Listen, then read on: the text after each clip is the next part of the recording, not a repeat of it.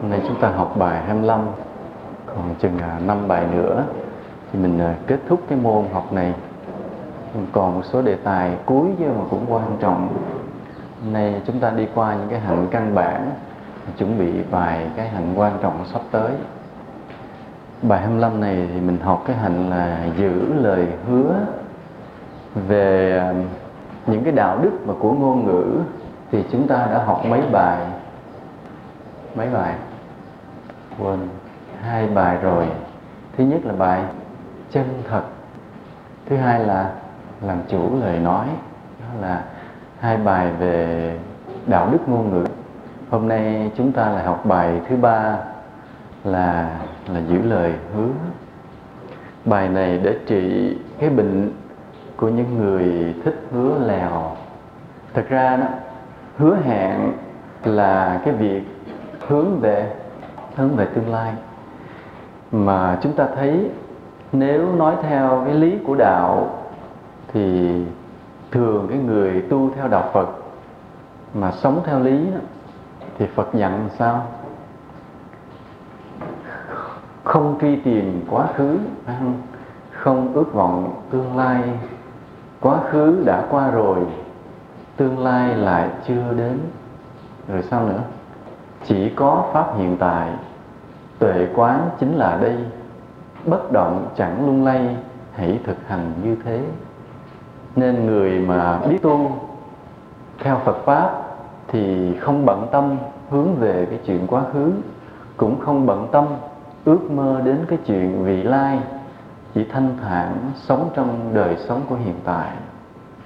Rồi khi chúng ta đi tìm cái hiện tại là gì để mình có thể an trú thì sự thật tìm cho đến tận cùng của cái gọi là hiện tại, chúng ta lại không còn, không thấy có cái gì để gọi là hiện tại nữa không có gì để gọi là hiện tại nữa.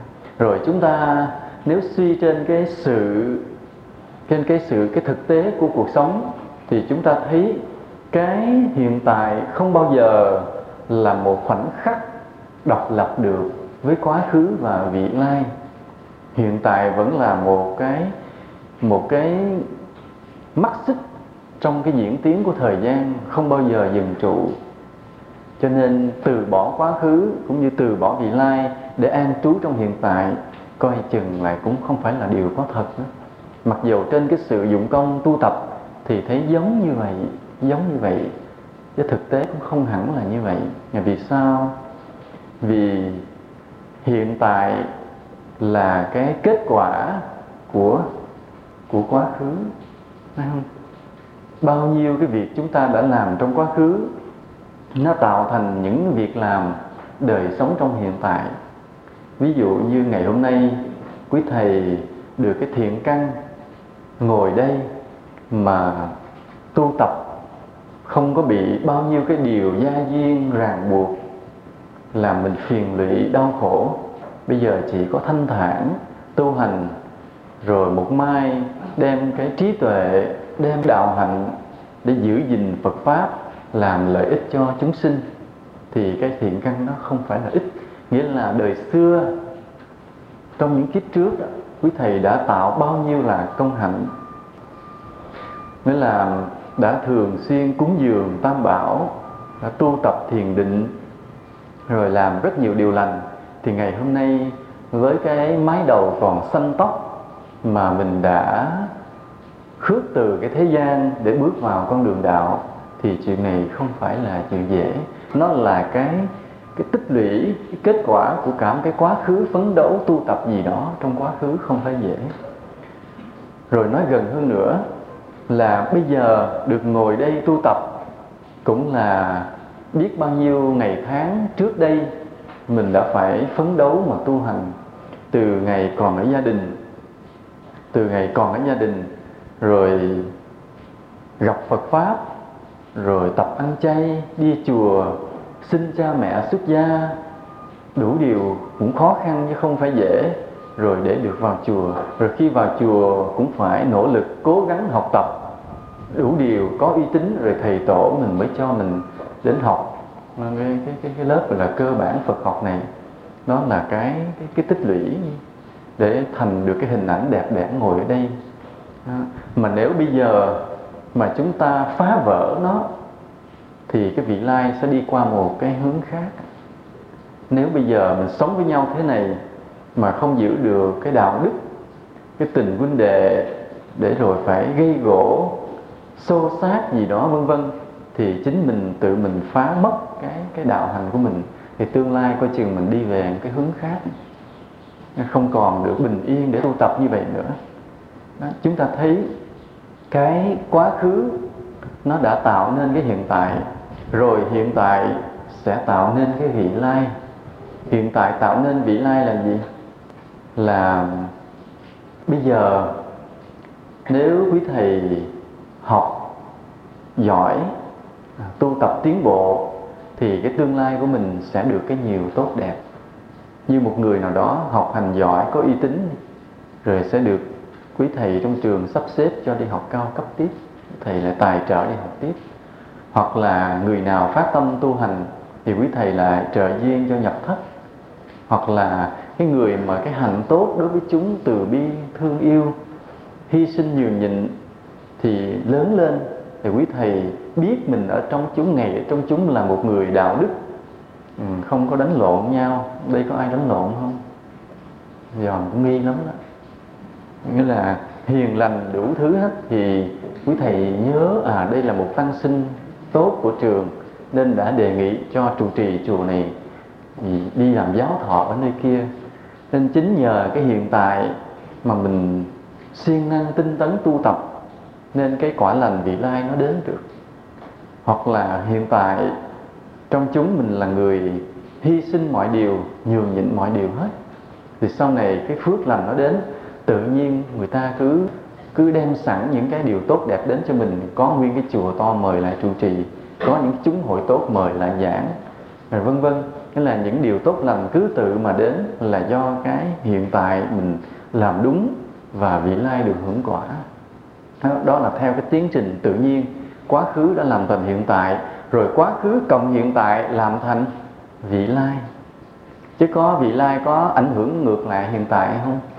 Có không? Có không? Cho ví dụ đứng lên minh đạo.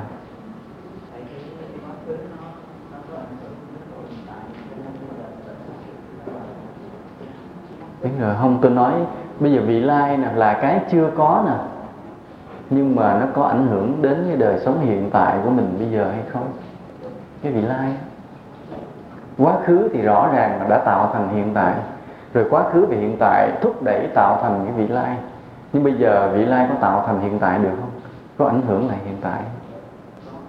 Ví dụ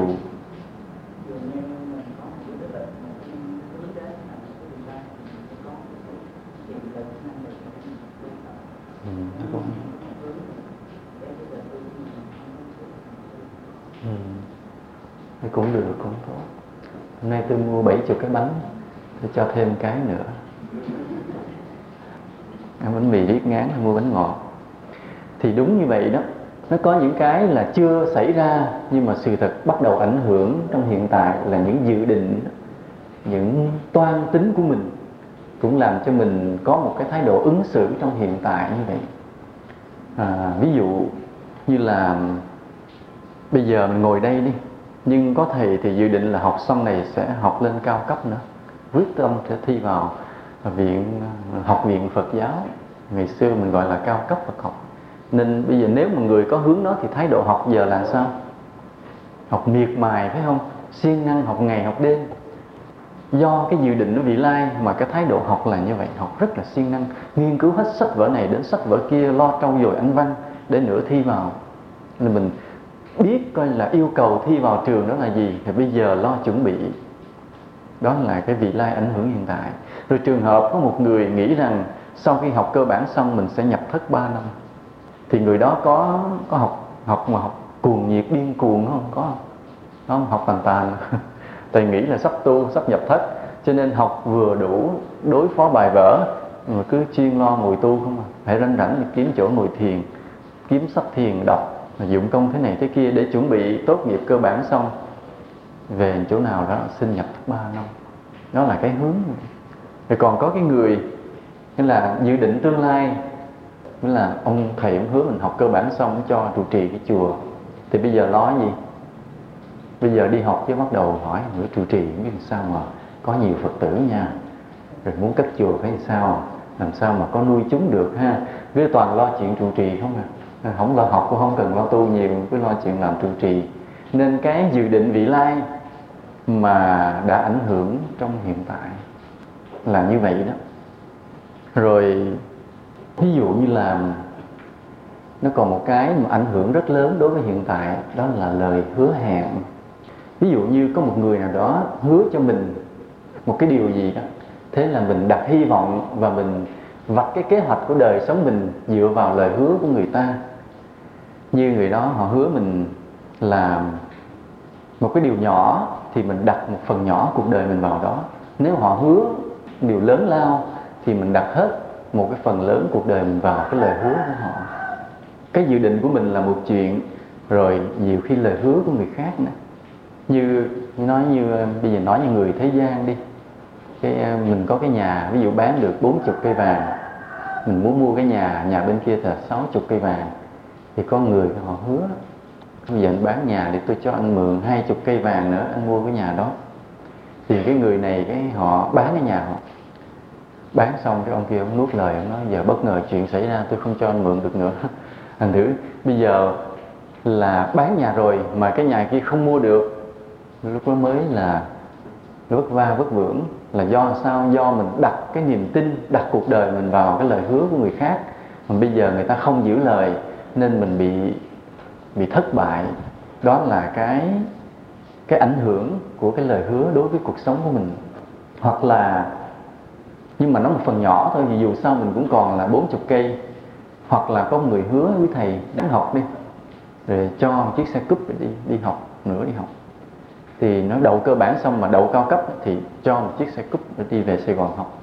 Mình ráng học miệt mài, đậu cơ, tốt nghiệp cơ bản, đậu luôn cao cấp cái ông nói ông hết tiền nó hứa cho giờ hết tiền. Thế là lúc về cao cấp mình chịu khó đạp xe đạp đi tới đi lui. Thì nó cũng không ảnh hưởng đến cuộc sống mình lắm. Vì họ hứa, điều họ hứa nó chỉ là một phần trong cuộc sống thôi. Cho nên mình đặt vào đó niềm tin một phần và bị ảnh hưởng một phần, chứ không có bị ảnh hưởng hết. Chứ còn trong thế gian vậy có nhiều cái lời hứa quá lớn, khiến cho người ta đặt hết cái cuộc đời người ta vào lời hứa đó. thì đây là điều rất đáng sợ. Nó ví dụ ví dụ như là quý thầy đi, tôi nói ví dụ thôi chứ hy vọng là không có thật. Ví dụ như quý thầy hồi trước khi mà biết Phật pháp, có lỡ hứa hẹn với một người, có lỡ hứa hẹn với một người là sẽ đi làm để nuôi người đó suốt đời. Rồi cái sau, ít bữa đi vô chùa chơi, vô chùa thiên khánh chơi. Gặp quý thầy, gặp thầy trụ trì, gặp mấy thầy trong ban giám hiệu rồi dễ thương quá. Cái đổi ý, không giữ cái lời hứa nữa quý thầy mới về nói với cái người kia cái người mà mình hứa nuôi người ta suốt đời đó. Nói thôi bây giờ chia tay giờ bây giờ lo đi. Vô nấu cơm nuôi là nuôi quý thầy không có nuôi ai nữa hết trơn. Thì đây là nhưng mà cái cô kia đó, quên nãy tôi nói cái người không biết phải cô hay không. Thì cổ đặt hết cuộc đời cổ vào cái cái lời hứa hẹn đó. Cái là cổ làm đủ mọi chuyện vì cái lời hứa hẹn nhé cho đến cái ngày báo, quý thầy báo cái tin động trời là quý thầy không hứa nó không nuôi nữa. Thì thì thì thì đó là một cái lời hứa mà lớn là người ta đặt hết cả cuộc đời thì người ta thất vọng cũng nặng lắm đó thất vọng cũng nặng lắm. thì đây ra đúng á, hứa mà không giữ lời thì tội nặng đó nhưng mà được cái là bị mình nhờ mình đi tu đó, nên nó không có bị cái tội bội tính. Chứ nếu là một người đời mà hứa mà bỏ thì tội cũng nặng lắm chứ không phải không? Thì đây là có những cái lời hứa mà làm cả cái cuộc đời người ta đặt lên trên đó. Nên nó ảnh hưởng rất là lớn trong cái cuộc sống. Lời hứa tuy là cái chuyện ở vị lai nhưng lại có ảnh hưởng lớn trong đời sống hiện tại. Trong cuộc sống mình như nãy chúng ta nói những cái mơ ước ở, ở tương lai cũng tạo thành cái cách sống trong hiện tại hoặc là dựa vào một lời hứa hẹn thì cũng tạo thành một cái cách sống trong hiện tại nào đó. Nên nhiều khi cái kế hoạch của cuộc đời của người này lại dựa vào cái lời hứa của người kia. Mà nếu lời hứa không được giữ, thì cái kế hoạch của người ta có thể bị thất bại. Cái có thể bị thất bại này có khi nó gây ra những cái hậu quả rất là nghiêm trọng trong cuộc sống, chứ không phải là dễ dàng. Như có một người vậy, mà mình hứa giúp đỡ người ta rồi không giúp đỡ mà người ta hy vọng quá, người ta buông hết tất cả mọi cái để nắm vào một cái lời hứa duy nhất của mình, rồi mình không giúp đỡ. Có nhiều người đã tự tử vì bị thất hứa. Như có một lần một người đó họ nghèo khổ, gặp người kia thì ông kia cho một cái hy vọng là hứa giúp tiền bạc để làm ăn. Thì cái cái người, cái cô này cũng mới hy vọng, thì cô sắp xếp mọi điều, cô sắp bỏ hết để tất cả để mà theo hy vọng là ông được giúp đỡ nhưng tới khi theo ông hay là ông chỉ chỉ là nói dối bội tính và cô này đã quyên sinh. Vì lúc đó đường cùng từ bỏ quá khứ để hướng về một cái tương lai nhưng bị thất hứa nên nên đã đau khổ cùng cực. Cái việc giữ lời hứa hay không giữ lời hứa nó ảnh hưởng rất là lớn đến cái, cái cuộc sống của con người. Thì chúng ta thấy không giữ lời hứa làm cho người khác thất bại thất vọng thì đó là một bất thiện nghiệp, là một cái tội. Mà tùy theo cái lời hứa của mình, lớn hay nhỏ, mà cái tội đó sẽ là nhiều hay ít. Do đó, chúng ta cẩn thận trên cái lời hứa, không được hứa bừa, hứa bãi. Mà đã hứa thì phải quyết tâm làm. Có hai loại mà gọi là vi phạm lời hứa, bội tính, có hai cái trường hợp một cái trường hợp là thế này. Có khi hứa đó, chúng ta hứa thật lòng, hứa thật lòng. Nhưng rồi sau đó đổi ý, thì cái này gọi là tội bội tính. Bội tính không giữ lời hứa. Bội tính là quay lại với cái uy tín, quay lại với cái lời hứa của mình. Là lúc hứa đó, do một cái sự bồng bột hứng chí, là do ai khen mình cái gì mình thích thú do muốn được người ta cho mình là một người tốt. À, nghĩa là vì có cái hưng hưng phấn nhất thời mình đã hứa hứa rất là nồng nhiệt. Đến chừng về nằm vắt chân lên trán mà suy nghĩ thì thấy tiếc. Nhưng nó hứa à nó hứa được. Tôi sẽ nên là rồi anh cứ cứ, cứ cất nhà đi. Tôi giúp anh nghĩa là 10 bao xi măng. Nhưng về nằm đêm nó 10 bao tính ra 500 ngàn nhiều thiệt cái ta khi không đem cho thiên hạ chỉ vàng uổng thiệt. Ngồi cứ đi ra đi vô chắc lưỡi tiếp hít hà. Cái trốn mất luôn. Thì người kia lại gõ cửa. Nói giờ tôi bắt đầu cắt anh cho 10 bao. Nói nói thiệt anh cho tôi hôm tôi đau bụng tôi uống thuốc hết tiền không còn gì nữa trơn. Đau, đau bụng hết tiền. Thì đó gọi là bội tính là khi hứa thì mình thật lòng rồi không giữ được. Còn trường hợp thứ hai đó là khi hứa biết rõ rằng mình nói dối, biết rõ rằng mình sẽ không thực hiện. Thì dĩ nhiên là không thực hiện rồi. Tại lúc hứa đã biết chắc là mình không thực hiện, thì cái tội này là tội gì? Tội này là tội nói nói dối. Cộng luôn với bội tính luôn cả hai, cho nên nó nặng nề hơn. Mà trong trường hợp này đó, tùy cái mức độ nghiêm trọng của nó hay không vì mới mức độ nghiêm trọng chúng ta có thể bị kết tội là lừa đảo có thể bị truy tố vì tội hình sự vân vân. Thường thường á, là những người mà họ lừa đảo trong việc làm ăn là như vậy đó. Họ hứa hẹn dữ hứa rồi không có làm. Biết chắc lúc đó là mình mình gạt người ta. Nói ngon nói ngọt.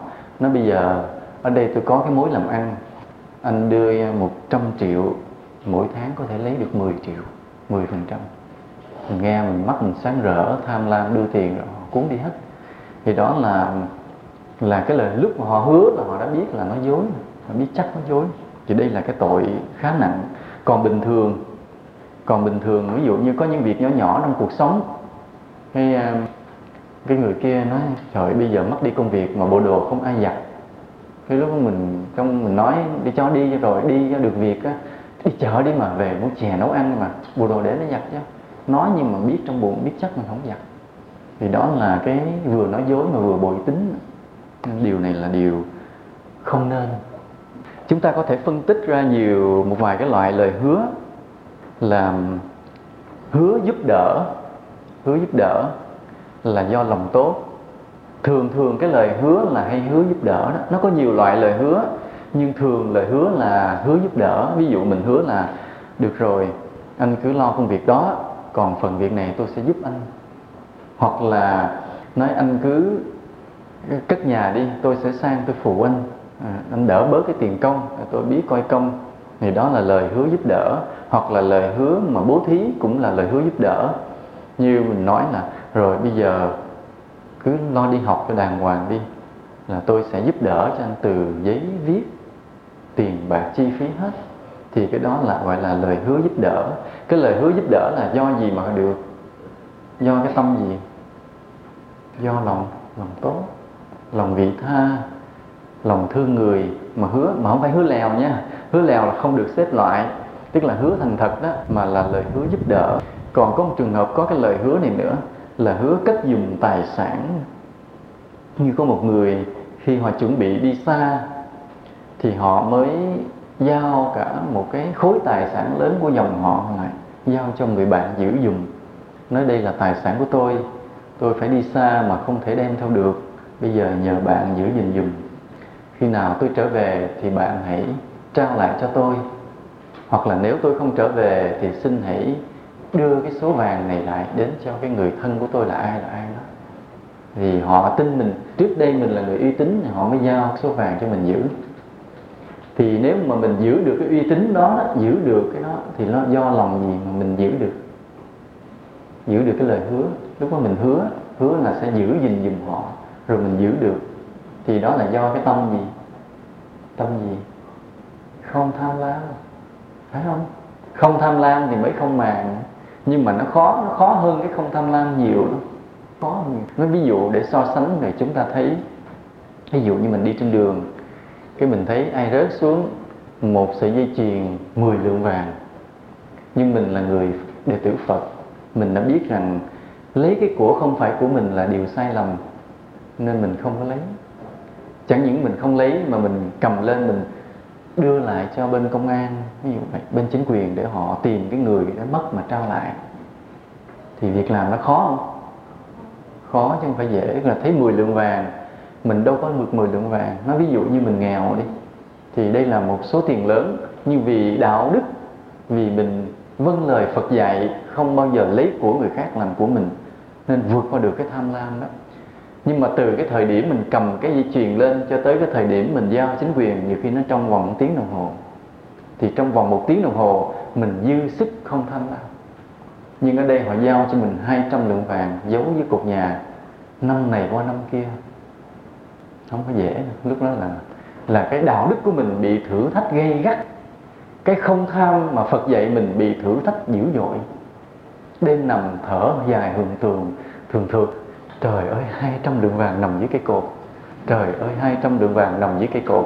Là cứ, bởi vì mà cứ năm này qua năm kia, cái ông kia ông đi biền biệt đằng đẵng không thấy ông về thả ông về, ông đào lên đưa cho ông rồi cho nó khuất mắt, để mình không có tiếc, không thở dài. Nó cứ nằm hoài mà không biết ông đi phương trời mô mà không chịu trở về thì cái đó là một sự thử thách lớn. Mà người nào giữ được cái này 10 năm sau không nghe tin tức cũng luôn mà tìm cách giao lại cho người thân ông không chiếm đoạt một lượng nhỏ nào thì cái người này đạo đức làm sao? Quá đặc biệt phải không? Quá đặc biệt. Cái người này cái công đức ở trong tâm á, rất là lớn có thể bên ngoài không lớn. Tại bên ngoài cái việc mà ông chịu đựng được cái cái sự quyến rũ của tài sản trong 10 năm trời không có tơ hào đồng nào hết. Điều này cũng không có lợi bao nhiêu người. Nói cái phước không nhiều, vì cũng chẳng lợi bao nhiêu người. Có khi ông kia đi đâu mất ông chết luôn có. Cho nên là dù ông cho nên ông cũng đâu có xài số tiền này. Còn cái người thân kia cũng không biết để mà hy vọng. Không biết, chừng nào mình giao rồi cái người kia đó mới biết à thì ra là ông anh mình ông có nhờ cất giùm một số vàng cho mình. Bữa nay ông này mới giao lại. Chứ còn nếu mình không nói, ông kia cũng không biết mà không biết thì cũng đâu có thất vọng đâu có đau khổ. Cho nên cái việc đó là mình giữ được 10 năm vàng rồi giao lại cho người ta cái phước không có nhiều tại trái có lợi với ai gì chứ nhưng mà cái đức ở trong tâm thì không thể so sánh được. Cái đạo đức trong tâm đã được khẳng định khẳng định một cách dữ dội. Thường thì chúng ta nhớ cái điều này. Cái đạo đức á, ai cũng có thể nói được. Nhưng mà đối diện với cái nghịch cảnh đó, đối diện với cám dỗ đó lúc đó mới là lúc mà khẳng định được cái đạo đức của mình hay không? Lúc đó mới là lúc quan trọng. Chứ còn bình thường thì ai cũng nói được như tôi là chuyên môn giảng về đạo đức. Là tôi nói cũng rất hay phải không? Nhưng mà bây giờ mà đưa cho tôi 100 cây vàng nhiều khi tôi cũng ngủ không được. Vân vân ví dụ vậy hoặc là một người nào mà mà nói nặng tôi, nhiều khi tôi giận, ví dụ vậy. Cho nên ví dụ mình nói cái nhẫn nhục là dễ, nhưng mà đụng sự thật, cái thử thách thật thì mới biết rằng là cái đạo đức của mình thật hay giả. Nên chính trong cái nghịch cảnh và trong cám dỗ, chúng ta mới khẳng định được cái đạo đức của mình. Giống như cái chuyện mà nói cất dùng tài sản vậy đó. Để thử cái lòng không tham lam của mình trong bao nhiêu năm như vậy. Mà người mà giữ được điều đó, công đức rất là lớn. Phước không nhiều, chết coi chừng lên cõi trời. Vì cái đạo đức trong tâm quá lớn cái phước không nhiều nhưng cái đức rất lớn. Hai cái phước đức khác nhau. Không biết tôi đã nói gì chưa cả.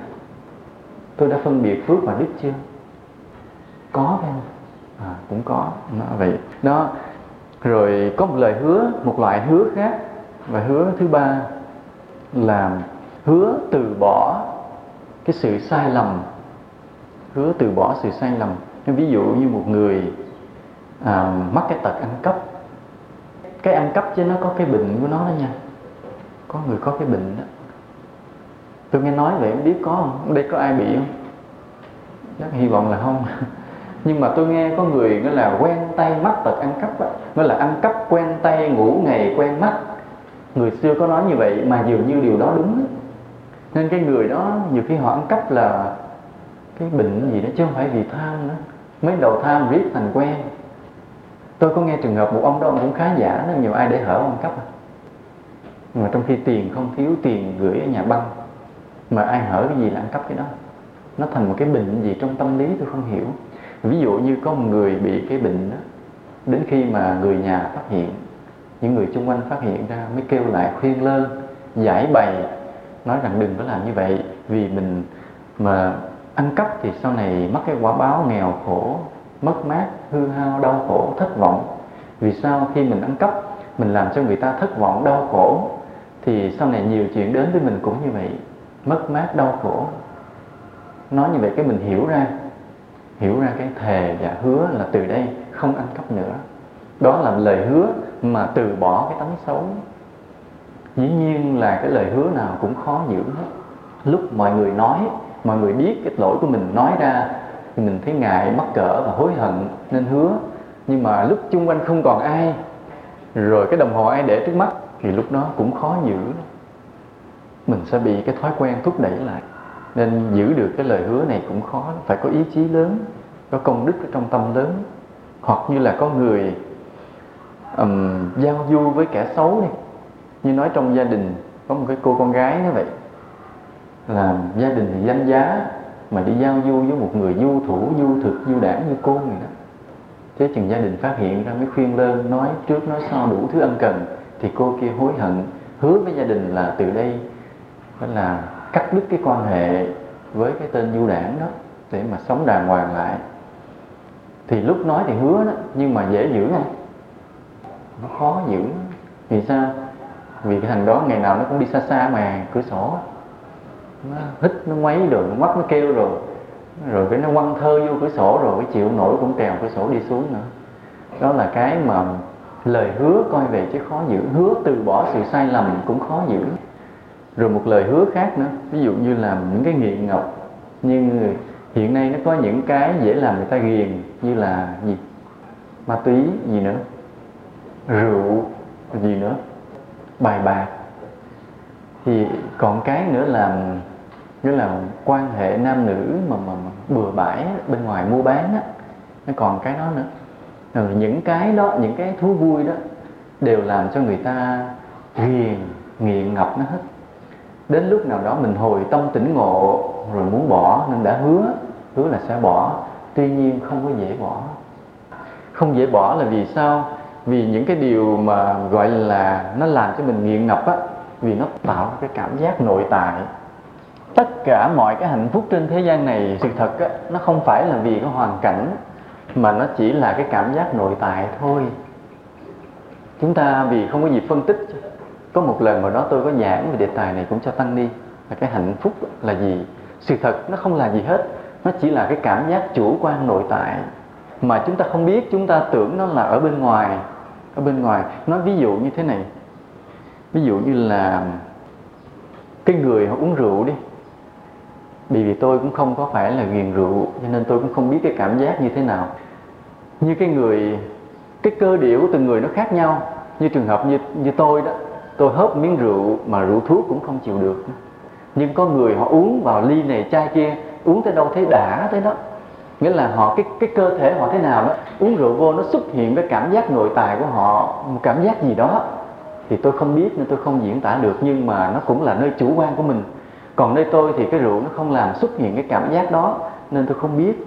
Mà chính cái cảm giác nó làm người ta thích, muốn được có cảm giác đó hoài.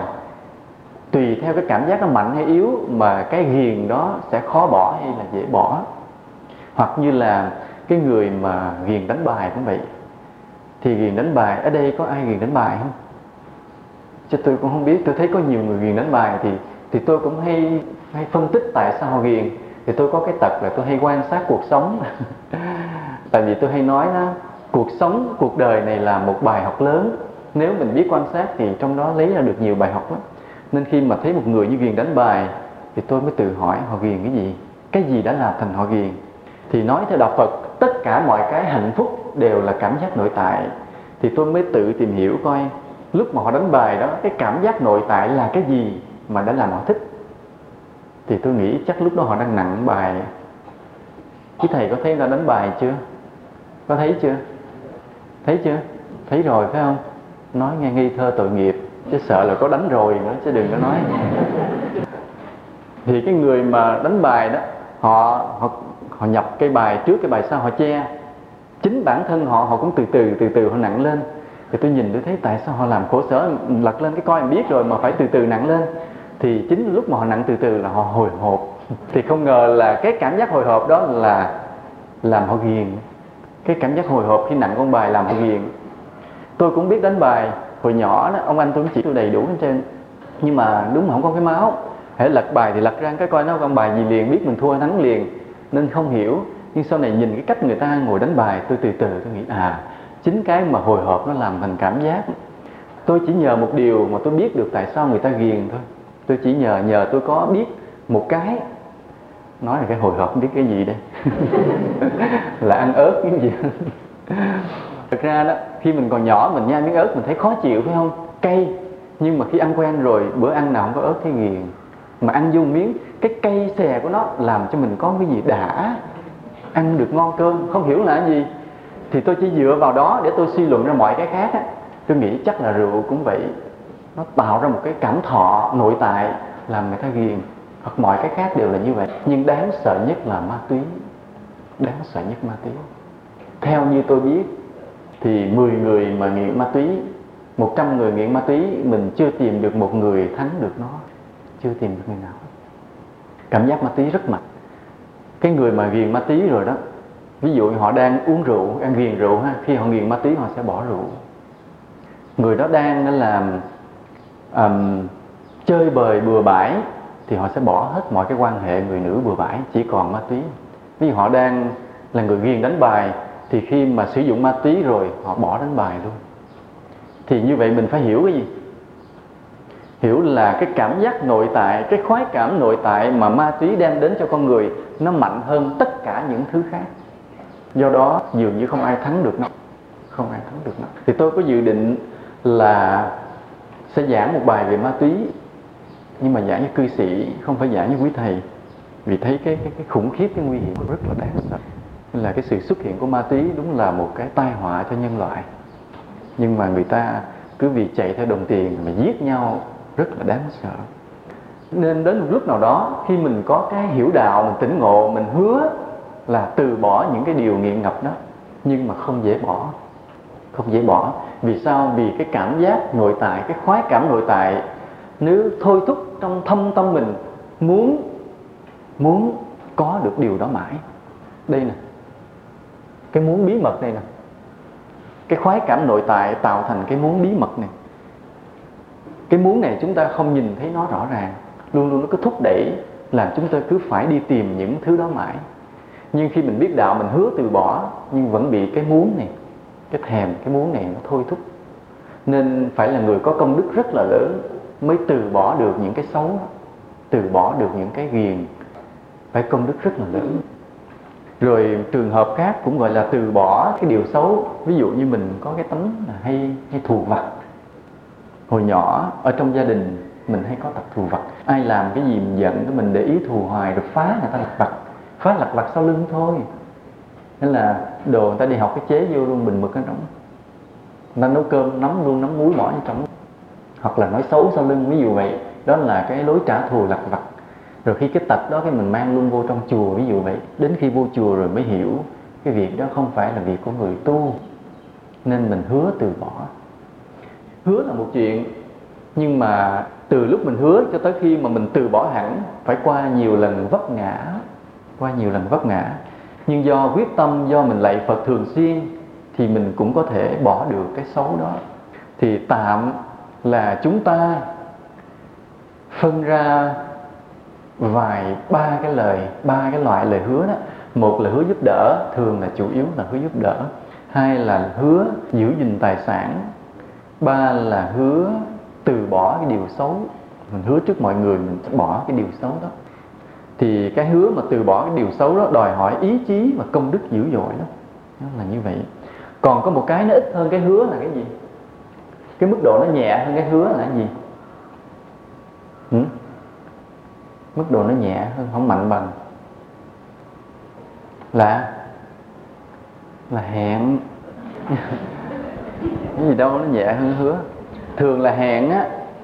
Hẹn là mình quy định làm cái việc gì hay mình gặp gỡ ai á vào một cái giờ nào đó vào một thời gian không? Hứa thì nó bao gồm cả hẹn nhưng mà hẹn thì nó nhấn mạnh ở cái cái điểm thời gian điểm thời gian. Ví dụ như là như quý cô cư sĩ ngày xưa lúc còn trẻ đó, đã từng hẹn 7 giờ chiều nay ở gốc cây me. Thì đó. Nhưng mà tới giờ không thấy tới giờ cái người kia không thấy đâu hết. Thế là, là, là gọi là lỡ hẹn còn bây giờ lớn lên rồi, chuyện nó nó đã trôi qua trong dĩ vãng rồi, thì chúng ta cần cái gì? Hẹn làm việc với ai phải đúng giờ. Hãy mình hẹn đến gặp ai cái gì đó là phải đến trước người ta, chứ đừng có đến sau. Đừng đến sau giờ hẹn. Thà mình chờ người ta, chứ đừng để người ta chờ mình. Phải nghiêm khắc vào giờ giấc, chứ đừng có giờ cao su. Người Việt Nam mình dở cái không nghiêm túc giờ giấc. Đó là một cái, nói lên cái tư cách kém và tinh thần yếu. Người này khó làm việc lớn cái người mình làm việc lớn mình thấy họ nghiêm túc giờ giấc gì nói giờ nào là đúng giờ đó mà chắc ăn nhất là nên đến trước giờ. Nên ví dụ mình hẹn 10 giờ thì mình phải canh sao tới đó 9 giờ rưỡi. Chấp nhận ngồi chờ nửa tiếng vì sao? Vì mình dự phòng nửa tiếng trục trặc trên đường đi thì qua cái trục trặc đó mình vẫn đến được 10 giờ. Nên như, tôi vậy tôi hẹn là tôi đến sớm. Tôi chủ trương là thà mình chờ người ta không để người ta chờ mình mình phải nhận cái sự thiệt thòi về mình. Mà tôi nhiệt tình lắm. Có một lần có nhà nó mời tôi ăn. Hẹn 6 giờ 5 giờ tôi có mặt. Thì tôi nhìn đồng hồ ủa trời ơi mới 5 giờ. Cái tôi đành phải nói đùa. Tôi nói thì có cái tốt là ai mà mời ăn thì tới trước giờ không à? Nói cho nó qua chuyện với sự thật là, là vì cứ sợ trễ giờ rồi sống đi sớm quá không biết. Mà mình thà chờ người ta vậy đó mà nó không lỡ việc tội nghiệp người ta. Mình nghĩ như vậy. Mà trong cuộc sống cũng vậy cái điều này tôi cũng như hơi khoe. Chứ là tôi chủ trương thế này, thà người ta phụ mình, chứ mình không phụ người. Ví dụ như tôi chơi với ai vậy? Tôi chơi với người bạn, tôi thấy họ xấu. Thì tôi để yên không nói. Họ xấu từ từ, đến lúc nào đó họ làm một điều đối xử với tôi quá tệ thì tự họ không còn mặt mũi nào đó để để chơi với mình tiếp tục để quan hệ với mình tiếp tục họ phải bỏ đi thì lúc đó là họ bỏ mình, họ phụ mình, chứ mình không có lỗi. Thường thì tôi hay chịu đựng đến giờ phút cuối cùng là vậy. Thì không biết cái điều tôi đúng hay là sai. Nhưng tôi chủ trương trong cuộc đời là vậy. Cứ nhận phần thiệt thòi như vậy cho nó xong chuyện. Đó là hẹn. Thì hẹn cần cái nghiêm chỉnh giờ giấc. Đó cũng là một cái biểu hiện của tư cách lớn. Còn hẹn như thế nào thì tôi cũng không có rành lắm, vì tôi cũng ít có hẹn. Có mấy phật tử dưới kia thì hẹn hơi nhiều còn mấy thầy thì không biết hồi kia có hẹn nhiều hay không. Trên cái lời hứa là gì? Ai biết? Hứa ha. Hẹn, nhưng mà trên lời hứa là gì? Ai biết? Lời thề. Lời thề. Cái thề nó mạnh hơn cái lời hứa. Vì sao? Vì thề cái tính chất nó là quyết liệt hơn. Và nhiều khi người ta lấy một cái hình phạt nào đó để đem ra làm bảo chứng nữa. Phải không? Như hồi hồi hồi trẻ đó, quý cô, quý phật tử đã thề rồi đó, nhớ không? Không? Thề là nếu mà em không như vậy thì em chết thê thảm. Có nhiều người đó thề là lấy cái hình phạt ra làm bảo đảm. Có những khi mình thấy cái lời thề nó mạnh. Có những trường hợp lời thề mà quyết liệt, người ta không có lấy hình phạt. Nhưng mà để đủ thủ tục để gọi là thề, thường người ta hay kèm theo hình phạt. Giống như có người như trong cái thế gian có cái chữ thề gì mà hay nói thề non hẹn? Ủa rành vậy ta? Ờ, thề non hẹn biển. Thì nói sao?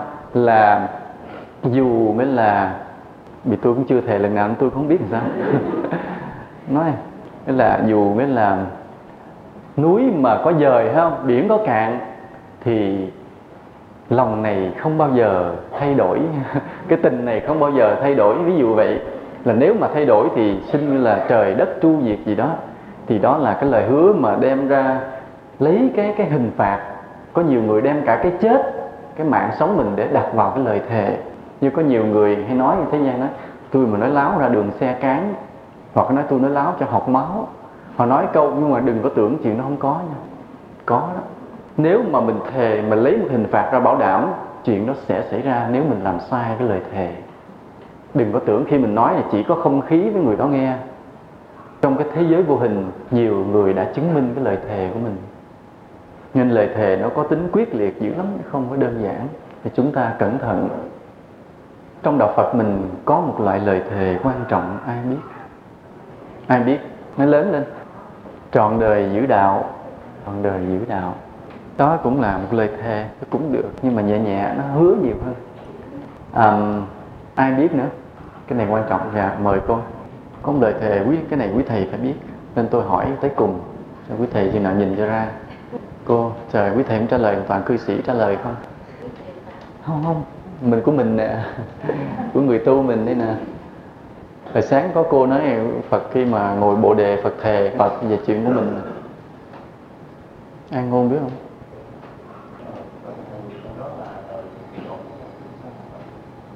Rồi rồi tất cả chúng sinh hả không, đó là phát nguyện, không phải lời thề. Tại lời phát nguyện nó minh mông trừu tượng lát mình nói tới. Còn cái lời thề quan trọng đó, nó cụ thể và thiêng liêng. Mời cô trời cư sĩ không à?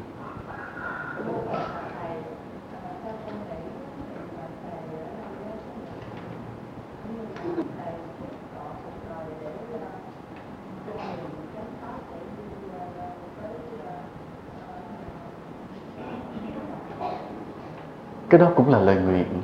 Nó cũng là lời nguyện.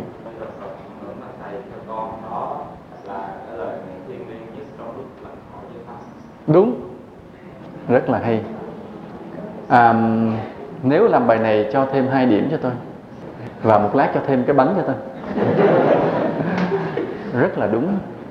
Lúc họ giới là lúc chúng ta phát một lời thề lớn lao đối với trời đất. Đừng coi thường nhưng mà thường nhiều khi chúng ta không có hiểu hết cái chữ thiên liêng của vấn đề thọ giới. Tuy quý thầy cũng có hay ca ngợi dữ lắm. Nhưng mà thường á, là vì chúng ta dùng từ nó không chính xác. Người xưa dùng từ thọ giới. Thọ là gì? Là nhận. Là nhận cái giới cấm nó để giữ cái ý nghĩa nó nhẹ. Chứ đúng ra mà nếu chúng ta hiểu đó là một lời thề, trước trời đất, trước tam bảo, trước mười phương chúng sinh thì chúng ta phải hiểu nó thiêng liêng ghê gớm đó, và nó buộc mình phải giữ suốt đời.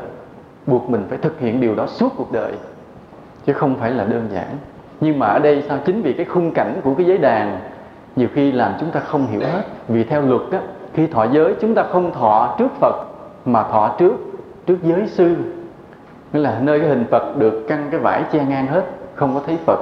Chỉ có trên là là tam sư thất chứng rồi chúng ta dựa vào đó để mà nhận cái giới từ các vị đó.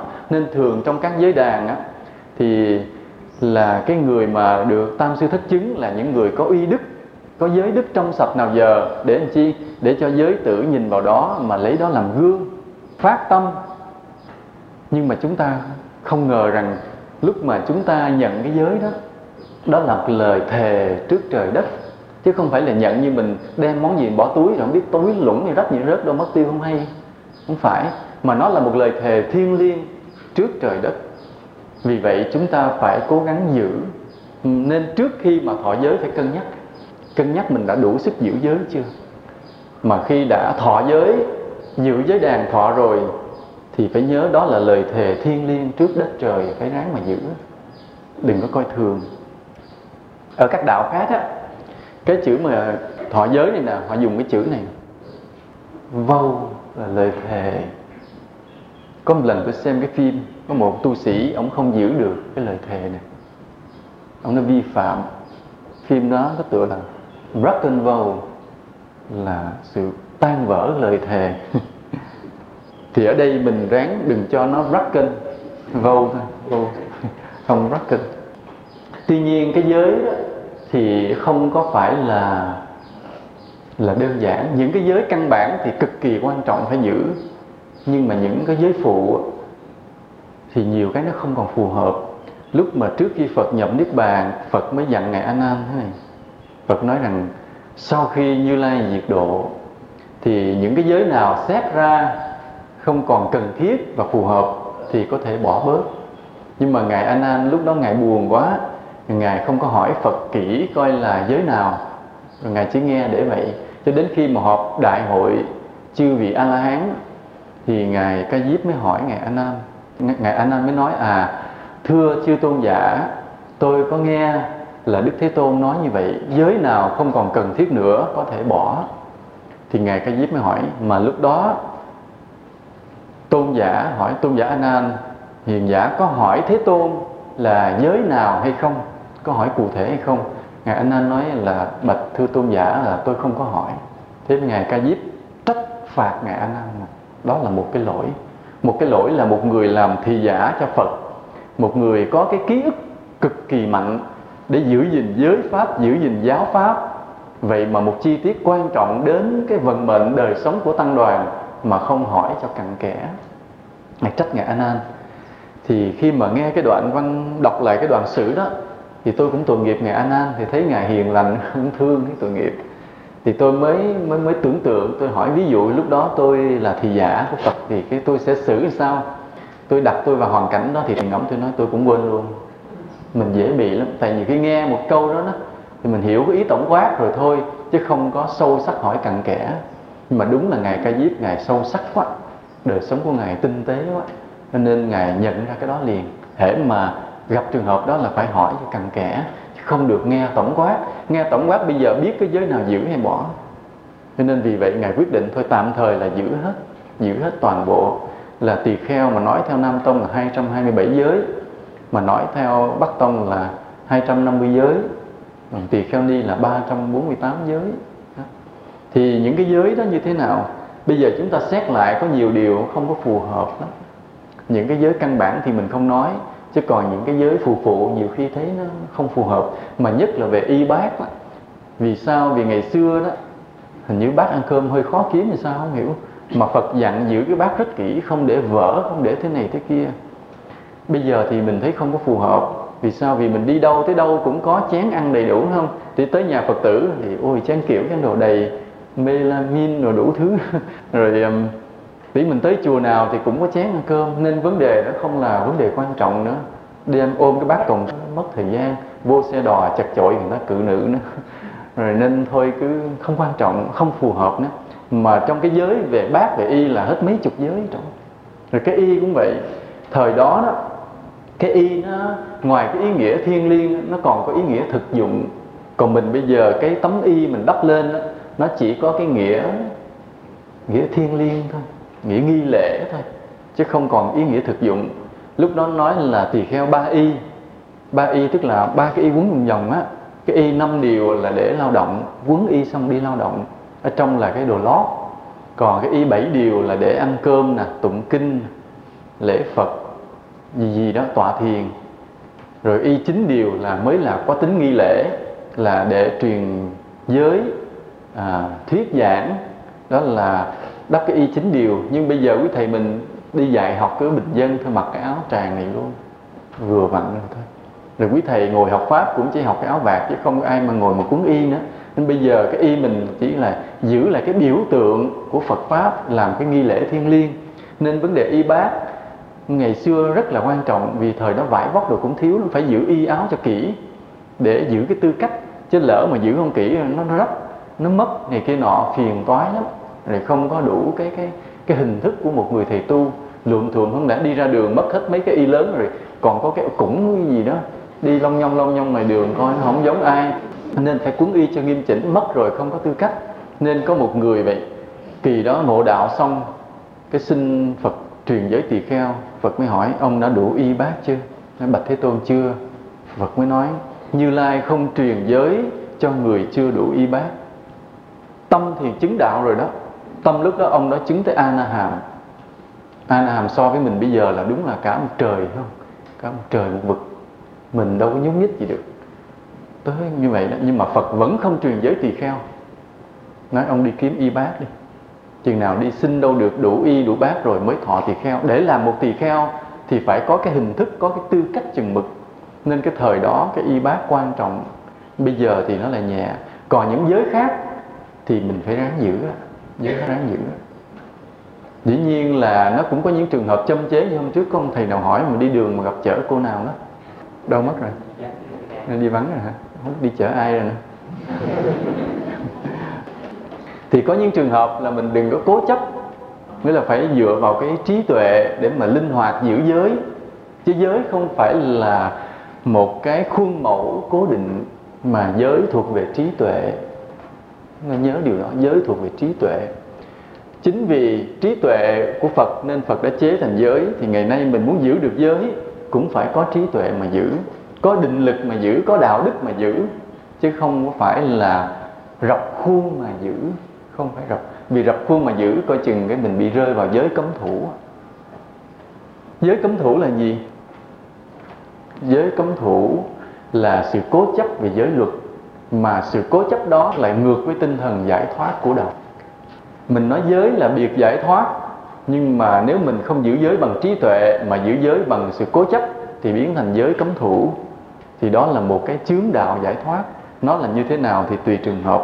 Hôm nay mình không có đào sâu, nhưng mà chỉ có một điều chúng ta nhớ, hôm nay chúng ta học về việc giữ lời hứa, thì thọ giới là một lời thề lớn phải giữ. Bây giờ người đệ tử phật phải luôn cố gắng giữ lời hứa. Vì sao? Vì nếu mà mình nói một điều gì rồi, sau này mình không thực hiện, thì người ta sẽ đánh giá mình như thế nào? Đánh giá làm sao? Không tin ở cái đạo đức tư cách của mình nữa. Vì cái người hứa rồi không thực hiện, thì cái người đó chắc chắn là đạo đức có cái gì khuyết lỡ trong đó. Và quyết tâm không có, ý chí không có, nên hứa rồi không ráng làm. Người mà đạo đức không có, tư cách không có, thì người ta có tin mình không? Nên cái chữ uy tín là vậy đó. Chữ tín nghĩa là làm thế nào cho người ta tin mình là do cả một quá trình giữ gìn cái cái cái lời hứa của mình, hệ hứa phải thực hiện. Mà nếu người ta không tin mình thì người ta còn tin đạo không? Đây nó có hai trường hợp. Trường hợp mà những phật tử mà thuần thành đó thì có khi người này họ biết không có dựa vào một cá nhân của một ông thầy tu. Vì họ biết y pháp bất y nhân là có thể cá nhân ông thầy tu đó sai lầm nhưng mà đạo thì tuyệt đối không bao giờ sai. Nên dù có khi họ gặp một người thầy tu kém tư cách, họ vẫn không bỏ đạo. Đó là người phật tử thuần thành còn có những người mà họ không phải vững niềm tin với đạo như vậy, thì họ hay, nghĩa là đánh giá đạo dựa vào những người tu theo đạo đó. Dù là người xuất gia hay tại gia. Mà họ đến họ gặp mình, thì mình cứ hứa lèo với họ, thì chuyện gì xảy ra? Mà nói cái đạo này, cái bộ có gì trống rồi đó. Nên hứa cho mình ăn cơm bữa nay vịt không cho ăn nữa. Hứa cho mình cái bộ đồ đi chùa nay không cho nữa. Rồi hứa qua đây là phụ coi nhà gì mình mấy bữa nay rồi thấy nó trốn đi luôn. Nó là nhiều lần như vậy, rồi cái họ không tin không tin mình, không tin đạo.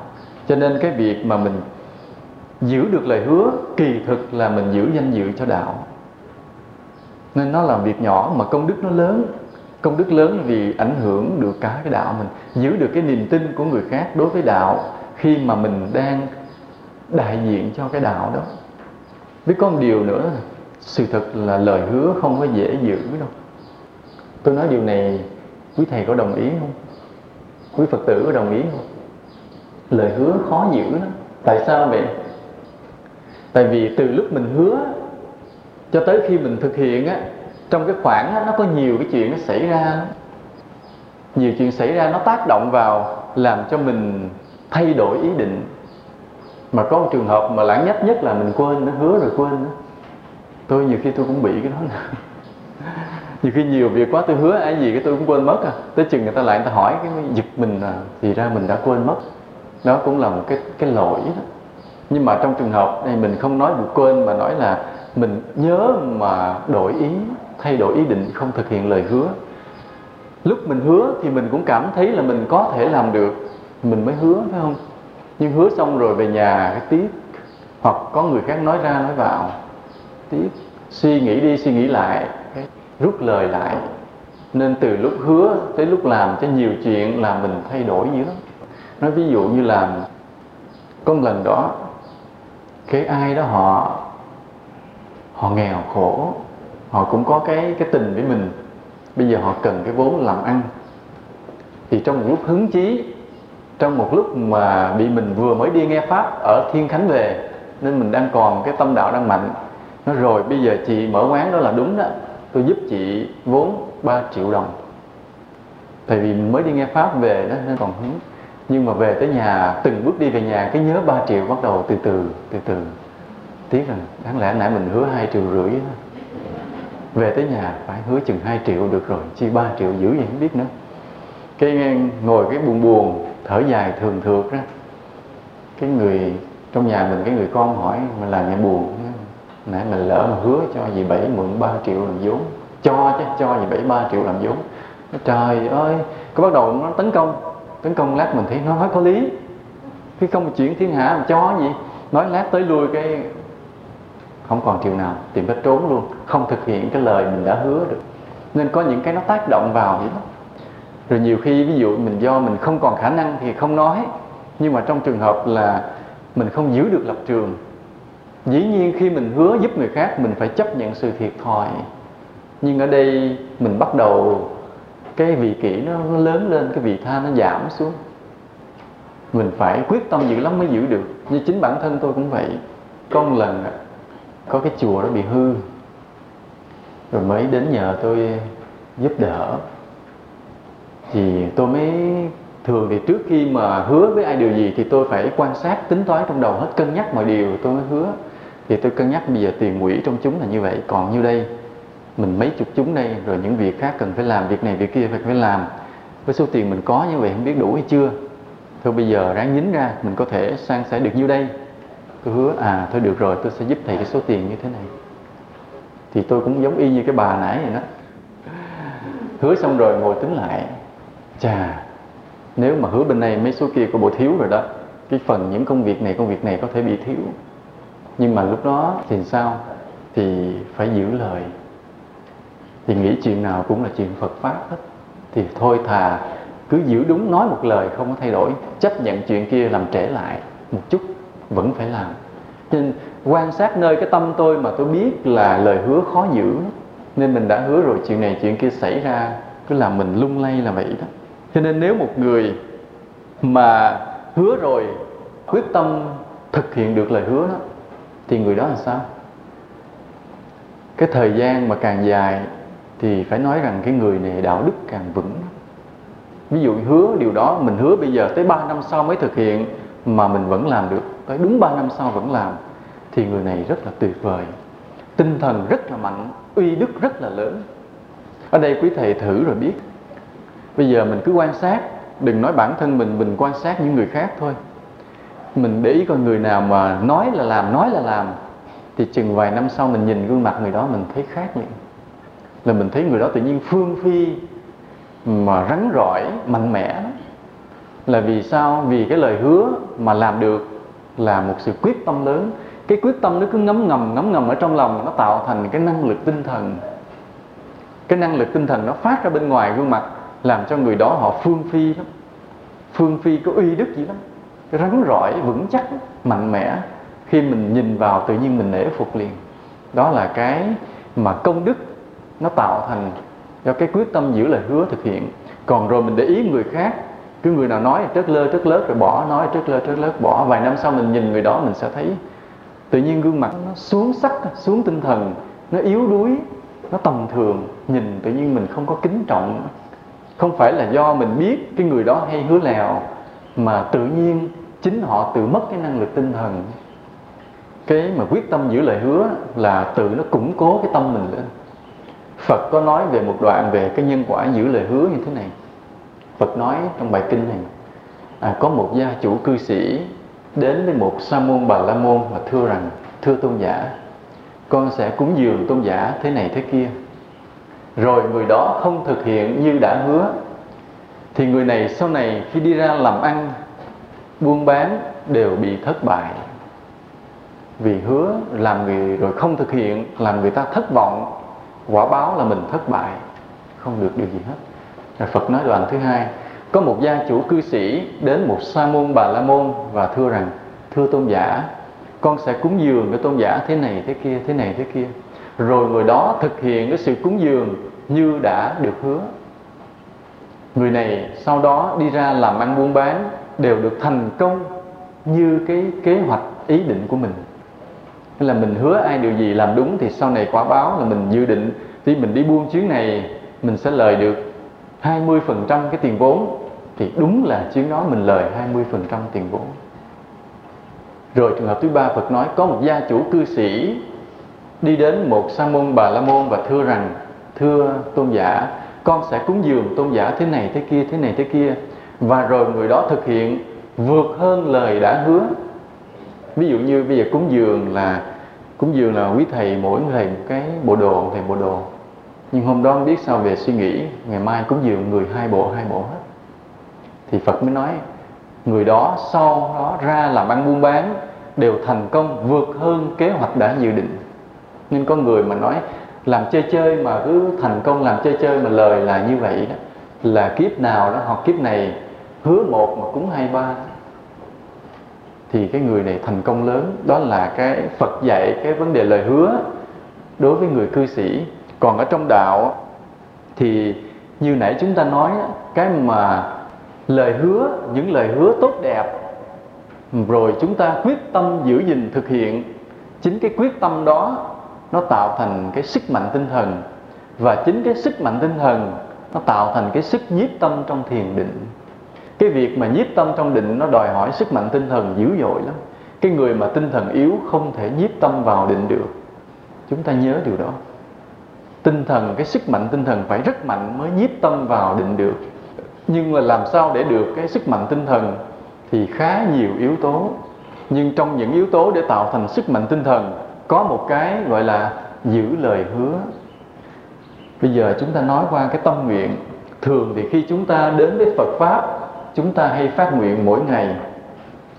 Quý thầy mỗi ngày có phát nguyện không? Có không? Có phải không? Nói nghe yếu quá, không được. Phải phát nguyện, vì cái lời nguyện nó định hướng cái sự tu hành cho mình trong kiếp này và những kiếp sau. Ai đến với Phật pháp mà mỗi ngày không phát nguyện là một điều thiếu sót. Nhưng lời nguyện nó có hai điều là cầu nguyện và phát nguyện cầu nguyện là sao? Cầu nguyện là mình xin, phải không? Xin thần lực của Phật gia hộ cho mình được điều này, được điều kia. Nên cái việc xin đó nó vượt ngoài cái khả năng của mình thì nó không nằm trong cái bài giảng chúng ta hôm nay. Nên chúng ta không bàn tới. Chúng ta chỉ bàn tới cái tâm nguyện hay phát nguyện là cái mình hứa để mà làm, cái hứa để mà làm. Tuy nhiên, nó có cái khác thế này, giữa cái lời hứa và cái tâm nguyện. Thì thường á, là cái lời hứa đó, là mình hứa làm những việc gì? Nhỏ nhỏ, nhưng mà nó cụ thể, rõ ràng ví dụ như mình hứa là ba năm nữa là mình sẽ bắt đầu nhập thất. Việc này là việc nhỏ và cụ thể. Hoặc là mình hứa với ai rằng là được rồi huynh yên tâm. Tôi sẽ cố gắng à, xin ban giám hiệu lo cho huynh để được vào học. Thì cái việc đó là những việc nhỏ và cụ thể. Còn cái nguyện á thì nó là những điều lớn lớn mênh mông thiên địa và nó trừu tượng. Không biết chừng nào mới làm. Cứ hứa thì hứa đại hứa đã nói nguyện phật chứ nói sao? Con nguyện con độ hết chúng sinh này không cho ai độ thì cái lời nguyện đó nó lớn lớn mênh mông thiên địa mà nó trừu tượng biết chừng nào độ mà ai lại cho mình độ. Nói vài câu ta cự rồi, độ gì được độ? Nhưng mà cứ nguyện thì nguyện đó chứ nó để thành cái nhân cho kiếp sau, cho nhiều kiếp về sau.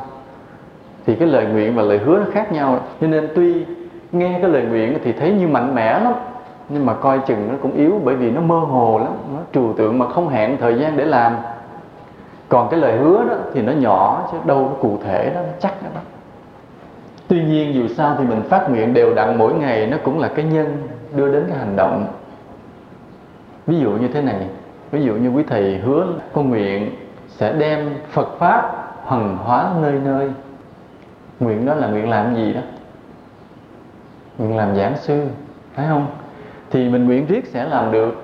Nghĩa là ai có cái nhân thì sẽ có cái quả, có cái tâm đó thì sẽ làm được điều đó. Chứ không phải là không. Nên đó là lý do mà chúng ta hay thấy khắp cả đất nước mình có rất nhiều người giảng sư, hoặc là trên thế giới như vậy, có nhiều giảng sư. Vì những người này trong một kiếp nào đó cũng đã có cái lời nguyện như vậy, là nguyện đem Phật pháp hoằng hóa nơi nơi. Tuy nhiên là giảng sư được rồi nhưng còn cần nhiều yếu tố khác nữa. Vì sao? Vì thế này, giảng sư là một chuyện, nhưng mà giảng hay hay dở. Thì coi như mình giảng cũng hay hay đi. Rồi mình giảng mình có cái tâm chứng trong hay không hay là nghe rồi nói suông. Nghĩa là mình chỉ học cho đã rồi tìm cách nói lại cho hấp dẫn người ta nghe, hay là mình giảng từ cái nội tâm tu tập của mình mà có chứng được cái định gì rồi, nó khác. Rồi cái việc mình giáo hóa việc có bền hay không, hay là chỉ một thời gian ngắn rồi mình có duyên với chúng sinh hay không? Hay giảng không? Ai nghe hết trơn nữa phải không? Phải làm sao mà phải giảng hay? Tâm linh mình có cái chứng ngộ gì đó bền bỉ và kết duyên với chúng sinh nên người ta thích nghe. Người giảng sư phải có những yếu tố này. Thì ngoài cái lời nguyện ở những kiếp trước là nguyện đem Phật pháp hoàng hóa nơi nơi, mình phải tu tập nhiều cái công hạnh gì thì nó mới xuất hiện thêm những cái này nữa. Thì mình mới là một giảng sư tuyệt vời được chứ còn không mình giảm thường thường thường thường, thì cái công đức cũng không có lớn.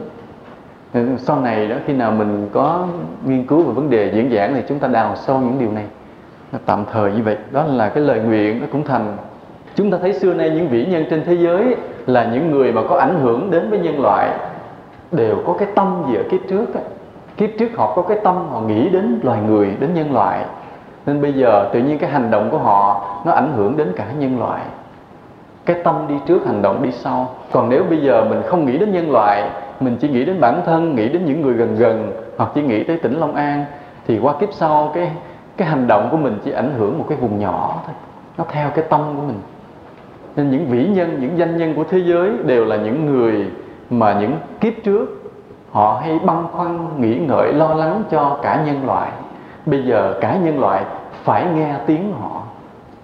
Nên quý thầy ráng vậy mình khởi cái tâm là nghĩ đến tất cả chúng sinh, đừng có nghĩ đến những điều nhỏ nhặt, lặt vặt của mình nữa. Ở đây quý thầy có cái bài khấn nguyện chưa? Có rồi, phải không? Thì cái bài đó là cầu nguyện hay là phát nguyện? Bài đó cầu nguyện hay phát nguyện? Ai nói cầu nguyện đó? Sự thật là bài đó là cả hai. Cho nên tôi dùng cái chữ khấn nguyện là không biết nó cầu nguyện hay phát nguyện vì nó cả hai, tôi ăn gian, tôi trộn lại. Vì có những cái mình xin là xin cho khắp muôn loài sống yên lành bên nhau, không ganh ghét oán thù, không chiến tranh giết chóc. Cái đó mình xin phật, chứ mình không làm được điều đó. Hoặc là mình xin xin cho nơi địa ngục, chúng sinh đang đọa đầy, khởi được tâm từ bi để xa lìa cảnh khổ. Thì cái đó mình làm không được, mình cầu phật dùm cho chúng sinh nhưng mà tuy là cầu, nhưng mà cầu cho thiên hạ thì chính mình đang nảy nở cái tâm vị tha một cách bí mật. Nên cái bài đó quan trọng lắm, quan trọng trong việc mà tu tập đạo hạnh. Rồi qua những đoạn khác là những đoạn phát nguyện. Thì những đoạn đó là cầu nguyện đó, mà kỳ thực nó đã khơi dậy cái tâm vị tha của mình. Còn những đoạn khác là những đoạn phát nguyện. Thế này, cho tay con rộng mở, biết san sẻ cúng dường gì nữa? Đây không có đọc vậy cho sáng với cô thiên phước có đọc có biết biết giúp đỡ yêu thương đến những người khốn khó. Thì cái đó là phát nguyện, phải không? Phát nguyện nhưng tại sao là xin cho ở đầu tại sao? Nghĩa là xin tâm con sung sướng khi thấy người thành công hoặc gây tạo phước lành như chính con làm được. Thì cái tâm tùy hỷ đó là tự mình phát nguyện chứ tại sao phải xin? Tại sao là phải xin tâm con sung sướng? Nó như cầu nguyện vậy. Cho nên có một cái ông nào không biết, ông đọc cái lời khấn nguyện của tôi thì ông chê. Ông nói trong đạo Phật không có cái vụ mà xin xỏ này nên ông không thích. Thì tôi nói tôi không gặp tri kỷ thôi, có gì đâu. Nhưng mà tôi viết, tôi không có viết bừa. Tôi dùng những từ đó vì những cái cái điều tính chất quan trọng của nó và rất có lợi cho người đọc. Nên tôi mới viết. Có chữ xin, chữ cho đầu, mặc dù đó là lời phát nguyện, mà vẫn dùng chữ xin, chữ cho đầu cho con biết khiêm hạ. Phật cho con biết khiêm hạ. Tự thấy mình nhỏ thôi. Cho con biết khiêm hạ. Biết tôn trọng mọi người, tự thấy mình nhỏ thôi. Việc tu còn kém cỏi. Hoặc là cái bài hát mùa xuân vừa rồi đó tôi hát cho quý thầy nghe đó. Xin Phật dạy cho con được lòng khiêm cung, hiểu mình như sương như bụi. Xin quỳ lạy nơi nơi, dù cỏ cây hay cánh chim bạc trời. Cái khiêm hạ là tự mình tu mà vẫn phải xin Phật là tại sao vậy? Đây đó, chúng ta để ý nè. Cái lời cầu nguyện á, thì được cái là khiêm hạ nhưng là mình nhu nhược, phải không? Còn cái phát nguyện á, là mình mạnh mẽ nhưng dễ là mình kiêu mạn. Cho nên tôi trộn hai cái đó lại để tôi diệt cái kiêu mạn ngầm trong cái lời phát nguyện. Tuy mình phát nguyện những điều tốt, nhưng mà vẫn nghĩ rằng đó là nhờ sự gia hộ của chư Phật mình được. Không nghĩ tự mình được, nên triệt cái kiêu mạn trong cái lời khấn nguyện nó đi đó là cái thâm ý như vậy đó. Nãy giờ mình học, giữ lời hứa, bây giờ mình học là bỏ lời hứa. Thường thì mình đã hứa thì phải giữ. Nhưng mà có những trường hợp mà hứa rồi không giữ. Vì sao? Vì lúc mình hứa mình không đủ trí tuệ. Mình không thấy được cái sai lầm của cái lời hứa đó, nên mình đã hứa. Nhưng đến sau này khi mình có trí tuệ, mình mới giật mình thấy là hứa về là trật giống như hồi nãy tôi nói vậy đó, là trước khi gặp Phật pháp, mình đã một lần trong một đêm trăng thanh vắng dưới gốc cây me ở bên đình, mình đã hứa là nuôi một người nào đó suốt đời. Nhưng tới chi khi mà đi lạc vô chùa rồi mới hiểu rằng đây là một lời hứa sai lầm, nên rút lại. Về nói không dám nói, viết vài chữ thôi. Xin rút lại cái lời hứa đó. Thôi ráng nhờ ai nuôi đi, tôi không nuôi nữa. Giờ tôi đi tu không nuôi nữa. Thì có những lúc mà mình phải rút lại. Hoặc là ví dụ như là vô tình thôi, mình hai năm trước mình có đọc cái cuốn sách nào đó mình thấy hay. Rồi trong lúc nói chuyện vãng mình mình hứa mình cho người khác mượn cái cuốn sách. Rồi trước khi cho mượn mình cầm lên mình lật lật cái mình đọc được một đoạn mình phát hiện trong đó nhiều điểm sai lầm. Là nó không tốt cho cái người đọc vì lúc này mình đã tu tập và có trí tuệ, nên mình quyết định là không cho mượn nữa. Thì điều này là là không giữ lời hứa. Nhưng mà cái không giữ lời hứa này là vì cái thiện tâm, vì ích lợi cho người mà mình không giữ. Chứ không phải là vì cái lợi ích cho mình, không phải là vì sợ thiệt thòi, không phải vì lòng ích kỷ mà bội tính mà đây là vì lòng thương tưởng đến chúng sinh mà mình không giữ lời hứa nữa. Vì lời hứa đó đã được nói lên bởi cái sự là thiếu sáng suốt, chưa đủ chín chắn, nhận định không tới nơi. Đó, nên có những lúc trong đời sống mình phải rút lại lời hứa. Quý thầy đã rút lại lời hứa chưa? Hay còn giữ nó bên lòng? Chưa nữa thì rất tốt. Tuy nhiên, khi mà mình rút lại lời hứa thì mình phải tuân thủ theo những nguyên tắc này để mình không bị coi là một người mất tư cách là khi rút lại lời hứa, mình phải nói sớm cho người ta biết để mình không mắc cái lỗi bội tính hoàn toàn. Là mình không thực hiện là bội tính, nhưng mình báo sớm là mình vì lý do đó, những lý do chính đáng như vậy nên mình không thực hiện thì mình mắc một phần cái lỗi bội tính. Nhưng mà cái phước thì lớn, cái phước là do mình mình không làm điều đó lại có lợi cho người ta. Nên là mình không có mắc cái tội hoàn toàn như vậy. Rồi có những trường hợp mà do hoàn cảnh mà mình không thể nào giữ được lời hứa, thì trường hợp này mình không có lỗi. Như ví dụ như có một người hứa cho người kia một cái món quà như là cho luôn chiếc xe xe riêng gì để hứa. Hứa xong qua bữa sau ăn trộm vô lấy sạch sẽ đồ đạc, tiền bạc hết. Thì không thể thực hiện được, mà không ai trách mình, phải không? Vì không phải là do tâm của mình, mà do hoàn cảnh. Như bản thân tôi tôi cũng bị hồi xưa khi tôi đi tu thì tôi không có được ở trong chúng tôi phải ở một mình ngay đầu rừng cuối ngõ này kia nọ, chứ không ở ở chúng được. Nên tôi thương yêu đại chúng mà tôi quý giá đời sống đại chúng lắm nên mỗi đêm ở trong cái thất vắng một mình, tôi phát nguyện là Phật gia hội tôi được về ở trong đại chúng. Và tôi nguyện về chúng rồi, dù chết tôi không bỏ chúng mà đi. Đó là nguyện như vậy. Nhưng mà đúng là không giữ được. Không giữ được vì sao? Vì ông thầy ông đuổi tôi mất. Thì ông đuổi thì đâu có mình ở lại được, nên phải đi đó là có cái hoàn cảnh gì đó, cái nhân duyên gì đó khiến rồi cái lời hứa mình không giữ được. Rồi có những trường hợp mà mình phải xin lỗi khi mình không giữ được lời hứa và đền bù bằng cách khác. Nói ví dụ như người cư sĩ đi. Như hôm trước cái, như là một người người anh, người chị à, hứa cho người em mình chiếc áo đầm. Khi thấy nó thích quá, nó đi qua cửa hàng, thấy thích quá, cái được rồi nghĩa là tuần sau chị lãnh lương, chị sẽ mua cho em cái áo đầm đó. Nhưng ba ngày cái đầu mình đi ngang cửa hàng nó nhìn cái áo đầm đó lại thì mình mới phát hiện ra những cái sai lầm. Là sao? Cái kiểu đó nó hở hang quá. Tức là nó nó nó hở vai, hở ngực gì đó. Nó chứng tỏ là nó không có thích hợp, không có đoan trang. Hôm đó mình đi ngang qua vội rồi mình không nhìn kỹ nên phải phải rút lại lời hứa. Thì trong trường hợp này mới nói là chị đi lại thấy cái áo đầm nó không có thích hợp, nó hở hang quá.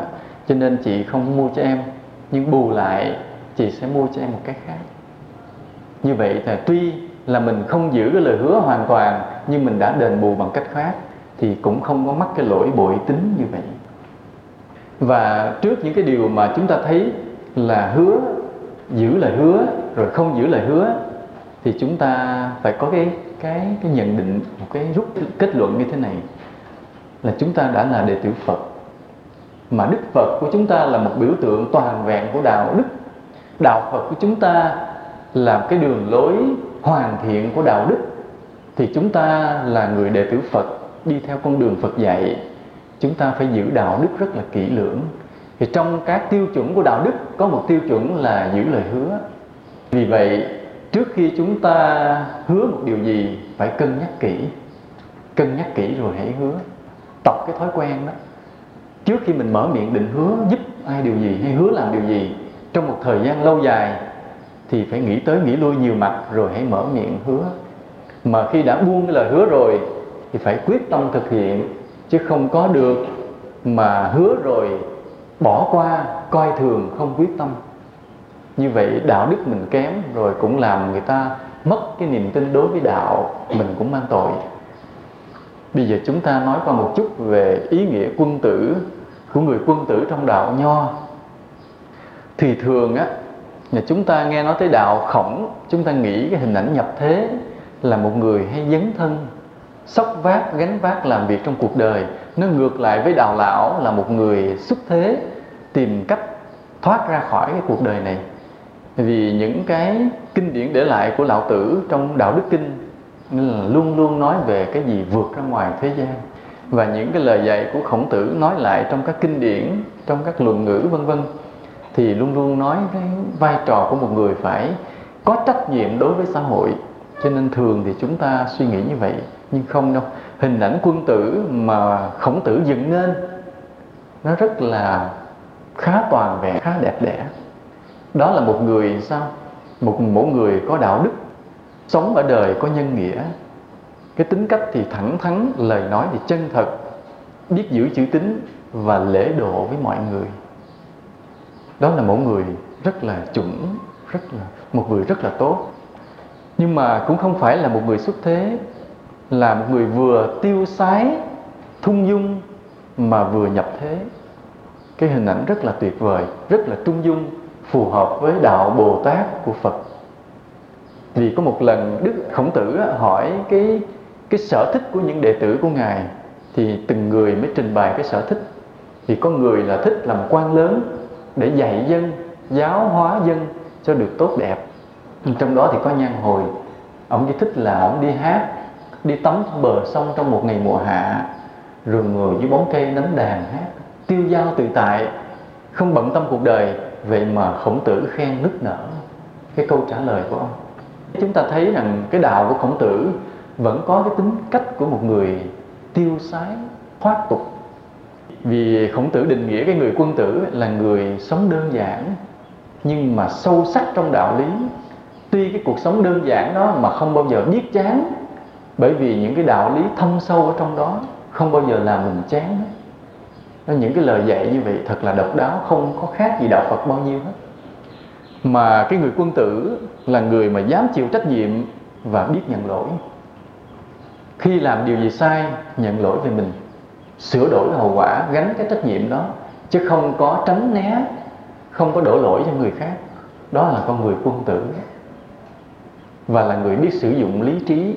Sử dụng lý trí là sao? Là tách bạch thiện ác sai đúng rõ ràng, không có mơ hồ. Tuy rằng cái việc mà phân biệt thiện ác quá đáng có thể trở thành cái cố chấp. Nhưng dù sao là quyết giữ cái thiện, quyết bỏ cái ác cũng là một điều rất là tốt giữa cái cuộc đời mà người ta chạy theo cái ác nhiều quá. Chính những cái tiêu chuẩn đẹp đẽ như vậy mà rất nhiều người theo đạo nho có cái chết khá an lành tự tại. Nhiều người giữ cái đạo đức của đạo nho trước ngày chết, báo trước giờ chết cho người thân, rồi lên giường nằm chết tự nhiên đó, chúng ta thấy cái chết an lành là dấu hiệu của một đời sống thánh thiện mà người tu theo đạo nho đã có nhiều người đạt được cái điều đó. Họ giữ hình thức giữ nghi lễ rất là kỹ. Vì vậy chúng ta thấy thế này. Chúng ta tu theo đạo phật là chúng ta muốn làm gì? Muốn làm thánh. Còn cái người đạo nho thì muốn làm người quân tử. Cái mức cái giá trị của người quân tử được xem là thấp hơn một vị thánh, phải không? Nhưng xin thưa rằng, cái tính cách của người quân tử là nền tảng của một bậc thánh. Nên trước khi chúng ta muốn làm thánh theo đạo phật, thì chúng ta phải có cái chất quân tử của người đạo nho. Nên phải sống một cuộc đời quang minh chính đại, không có cái mà quanh co, dối trá luồn lách thủ đoạn theo kiểu tiểu nhân. Phải nhớ cái điều đó. Tôi nói điều này vì tôi đã chứng kiến rồi có những người tu theo đạo phật, đi tìm con đường siêu thoát thế gian, vượt khỏi tam giới. Vậy mà trong cuộc sống đời thường, đã có những cái dối trá quanh co thủ đoạn luồn lách của một kẻ tiểu nhân. Và đó là điều rất là đáng buồn. Cho nên, dù bây giờ chúng ta chưa được là một vị thánh, chúng ta chưa đắc đạo, nhưng mà khi người ta đến với mình, người ta tin tưởng nơi cái cái tiết tháo của mình, cái khí chất của mình, cái đạo đức của mình, là con người nhân ái giữa đời. Nói một là một, hai là hai. Lễ độ khiêm cung. Biết nhận lỗi, dám có trách nhiệm. Sống có lý trí. Thì nội nhiêu đó tiêu chuẩn thôi. Là đã làm cho đạo Phật này được hưng thịnh lên. Chỉ cần những người đệ tử Phật mà giữ được cái căn bản giống như đạo nho đã nói cũng đã làm đạo Phật là hưng thịnh lên, phát triển lên. Còn nếu thêm với những điều đó chúng ta có những cái siêu thoát có những cái trí tuệ của bát nhã có những công phu thiền định thì thật sự là đúng là chúng ta đang đi trên con đường là một vị thánh rõ rệt. Hôm nay chúng ta nói về cái hành giữ lời hứa là như vậy vì nó là một cái đạo đức quan trọng mà chúng ta không thể coi thường được. Thì, thì giờ cũng đã hết không? Thôi thì chúc quý thầy ngày mai thọ giới phát lên được một lời thề thiêng liêng trước đất trời và giữ được cái lời thề đó suốt cuộc đời của mình. Nam mô bổn sư thích ca mâu ni phật.